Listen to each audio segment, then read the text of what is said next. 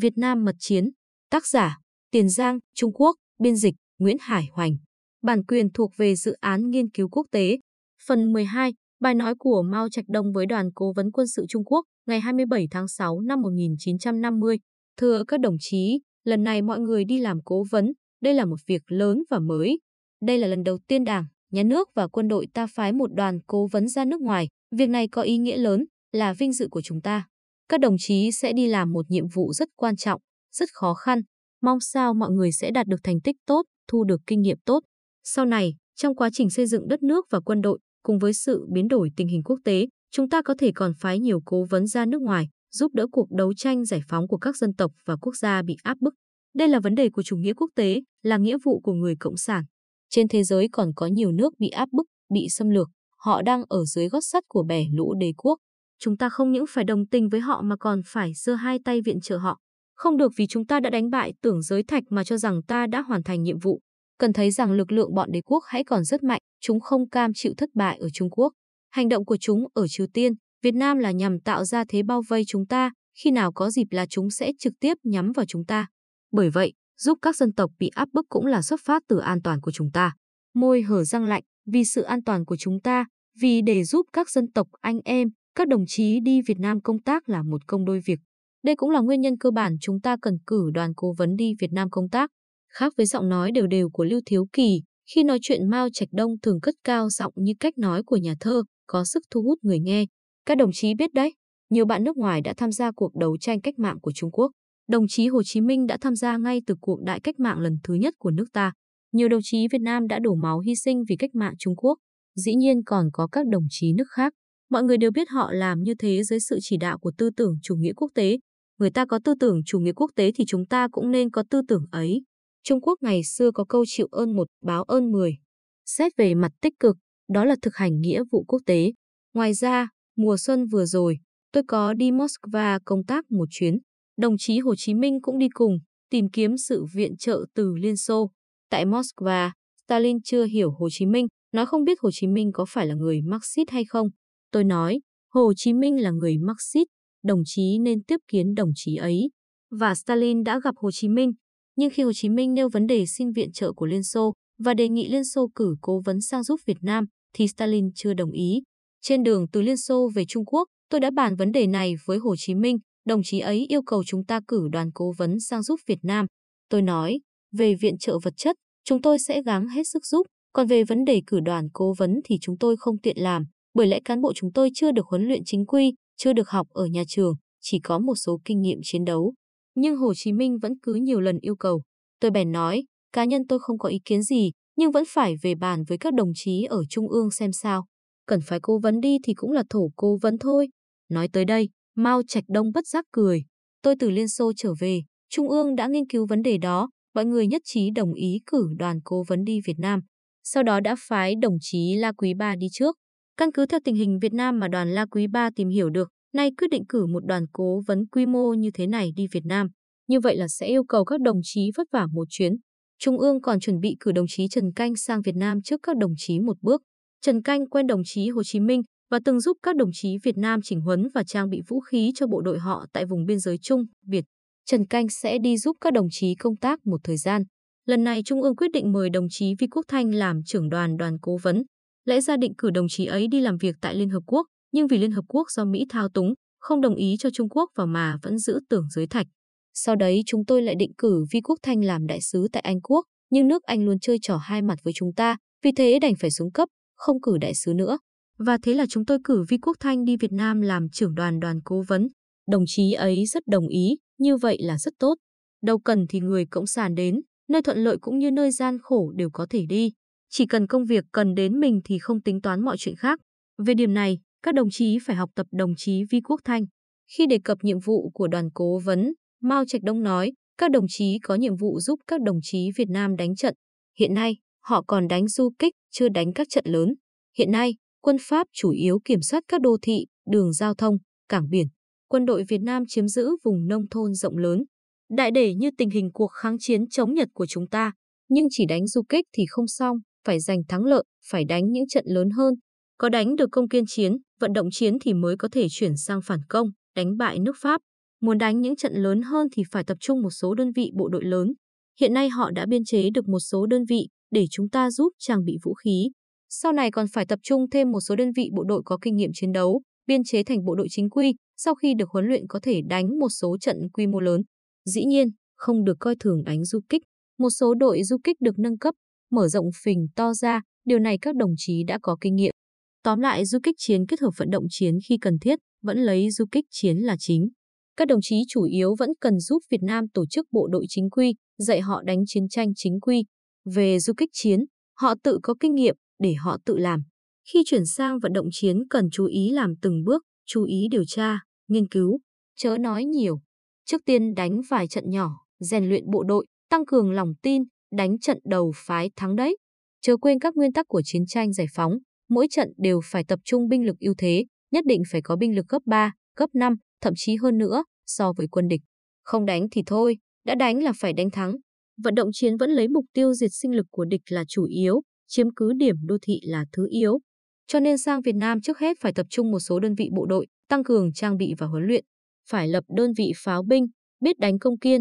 Không đánh công kiên thì sẽ không có dịp đánh quân tiếp viện của địch, tức càng không diệt được nhiều địch. Các đồng chí phải tổ chức đánh đêm, đánh gần, dùng bộc phá, lưỡi lê đánh địch. Phải tùy theo tình hình thực tế của người ta mà truyền thụ kinh nghiệm của ta. Phải thực sự cầu thị, khi chưa nắm rõ tình hình thì chớ bao giờ cứng nhắc áp dụng kinh nghiệm của chúng ta, làm thế sẽ hỏng việc, không được nóng vội. Từ công tác chi bộ, công tác tư tưởng chính trị, quản lý, huấn luyện cho tới tác phong chỉ huy tác chiến, đều phải tìm cách nâng cao trình độ của họ trong tình hình thực tế. Các đồng chí phải làm gương cho người ta noi theo, ngoài ra phải truyền thụ kinh nghiệm của mình cho các đồng chí Việt Nam. Đánh một trận là tiến được một bước, sau đó phải không ngừng tổng kết kinh nghiệm, bài học. Khi cần thiết cũng phải tiến hành huấn luyện ngắn hạn trong thời gian nghỉ giữa các trận đánh.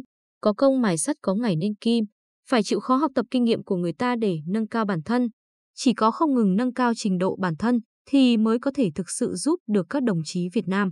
Tiếp đó, Mao Trạch Đông nói tới vấn đề mọi người quan tâm nhất, làm thế nào để trở thành người cố vấn tốt. Muốn thế cần phải nghiên cứu. Cố vấn tức là cố vấn, trên thực tế là tham mưu, làm tốt vai trò tham mưu cho người lãnh đạo của họ. Tham mưu là phải có đề xuất ý kiến, nghĩ ra biện pháp giúp được lãnh đạo. Vì thế không được bao biện làm thay, càng không được làm Thái Thượng Hoàng, ban phát mệnh lệnh. Sau khi đến Việt Nam, các đồng chí trước hết phải làm tốt quan hệ với các đồng chí Việt Nam, đặt nền móng tốt cho việc triển khai công tác. Chúng ta không được có tư tưởng nước lớn, không được coi thường người ta, không được có tâm lý kẻ chiến thắng, không được nạt nộ người ta. Phải ngăn chặn thói kiêu căng, nóng vội. Để thành tâm, thành ý giúp đỡ các đồng chí Việt Nam thì phải coi sự nghiệp giải phóng của họ như sự nghiệp của mình. Có được tư tưởng như thế thì mới có thể làm tốt công tác của mình. Đến Việt Nam, các đồng chí phải yêu quý từng gốc cây ngọn cỏ, từng dòng sông ngọn núi ở đấy, phải yêu mến nhân dân Việt Nam như là yêu nhân dân Trung Quốc, tôn trọng phong tục tập quán của dân chúng, tuân theo ba kỷ luật lớn, tám điều chú ý. Mao Trạch Đông nhắc lại lịch sử, Việt Nam đã trở thành thuộc địa của thực dân Pháp như thế nào. Đó là vào cuối đời nhà Thanh, triều đình thối nát cực độ. Khi nổ ra chiến tranh Trung Quốc, Pháp, vốn dĩ Trung Quốc đã giành được thắng lợi không nhỏ, nhưng Pháp đe dọa nhà Thanh, ép buộc nhà Thanh ký hòa ước cắt đất và bồi thường, thừa nhận Pháp chiếm Việt Nam, và như vậy Việt Nam trở thành thuộc địa của Pháp.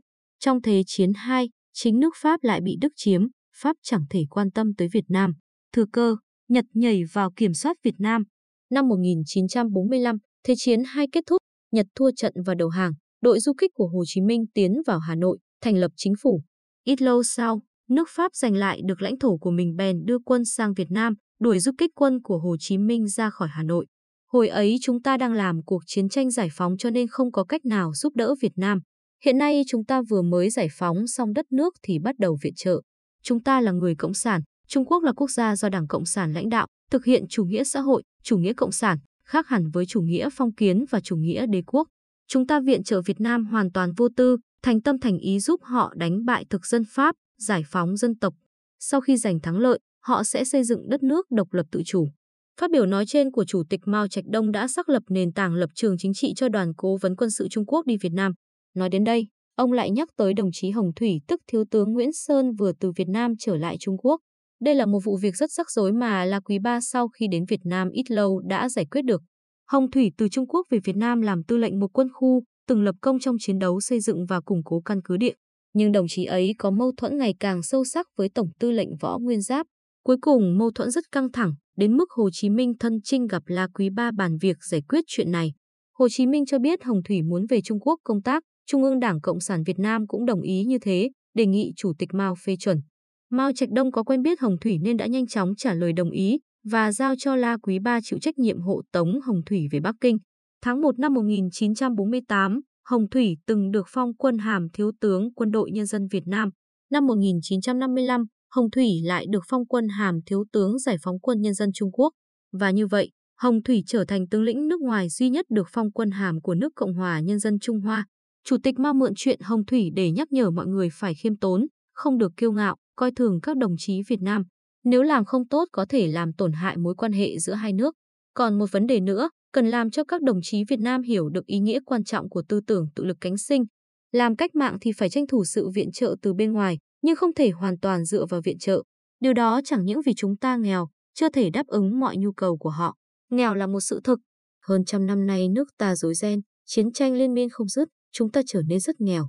Tuy chúng ta vô tư viện trợ các dân tộc bị áp bức, nhưng chúng ta đâu chỉ viện trợ có mỗi Việt Nam, vì thế viện trợ của chúng ta là có hạn.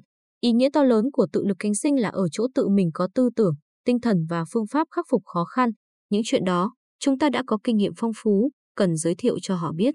Một nhà nước, một đảng, một quân đội phải có tư tưởng tự lực cánh sinh, có tinh thần vượt khó khăn, có biện pháp và năng lực vượt khó khăn. Nhà nước, đảng, quân đội như thế thì mới kiên cường, mới có hy vọng chiến thắng. Giành thắng lợi rồi mới có sức mạnh để xây dựng đất nước mình, mới giàu mạnh, mới là độc lập giải phóng thực sự, mới có thắng lợi thực sự. Cuối cùng, xin nói qua về vấn đề giữ bí mật. Việc này cần đặc biệt chú ý, không được tùy tiện nói tên đoàn cố vấn mà phải dùng một cái tên thay thế. Nếu bọn đế quốc biết việc ta cử đoàn cố vấn ra nước ngoài, chúng nhất định sẽ làm dùng beng chuyện đó lên. Vì vậy các đồng chí phải hành động tuyệt đối bí mật, không được ba hoa huynh hoang, phải giữ bí mật ngay cả với người thân. Phải thường xuyên mặc thường phục hoặc quân phục của bộ đội Việt Nam, nhất thiết không được mang theo quân phục của Trung Quốc. Đến Việt Nam không được tùy tiện đi ra ngoài, không được đơn độc hành động. Khi tác chiến phải hết sức thận trọng, không được tiến lên phía trước quá xa nhằm tránh bị địch bắt làm tù binh. Làm cố vấn cũng không được chỉ huy thay người ta, cũng không được sung phong hãm trận, xông lên tuyến đầu. Các đồng chí phải nghĩ ra nhiều cách giữ bí mật thật nghiêm ngặt. Sau đó Mao Trạch Đông hỏi mọi người một số vấn đề cụ thể, như đã ấn định những thứ mang theo người hay chưa. Chu Đức nói, đã đưa ra một bản danh mục các thứ ấy, nhưng cần nghiên cứu xem, một số thứ có vẻ không cần thiết lắm, như đồng hồ đeo tay, giày da, bút máy Parker. Chủ tịch Mao phải tay, tổng tư lệnh duyệt rồi là được, chớ nên bắt người khác nghiên cứu, chuyện này càng ít người biết càng tốt. Tổng tư lệnh rộng rãi một chút đi. Đồng hồ, giày da, bút máy, tất cả đều nên đáp ứng yêu cầu của các đồng chí cố vấn. Lần đầu tiên ta cử đoàn cố vấn xuất ngoại mà, thay mặt đất nước ta, dù chúng ta khó khăn nữa cũng chẳng để tâm mấy thứ vặt vãnh ấy. Các đồng chí thấy thế nào? Mao Trạch Đông hỏi Lưu Thiếu Kỳ và mấy vị lãnh đạo đứng đấy.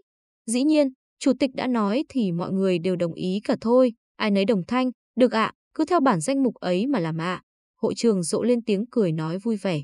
Mọi người đứng cả dậy. Mao Trạch Đông, Lưu Thiếu Kỳ, Chu Đức lần lượt bắt tay từng thành viên đoàn cố vấn. Cuối cùng, chủ tịch Mao nói lớn, thế nhé, chúc các đồng chí khỏe mạnh, thắng lợi. Hết phần 12, kính mời quý thính giả đón nghe phần 13. Thank you.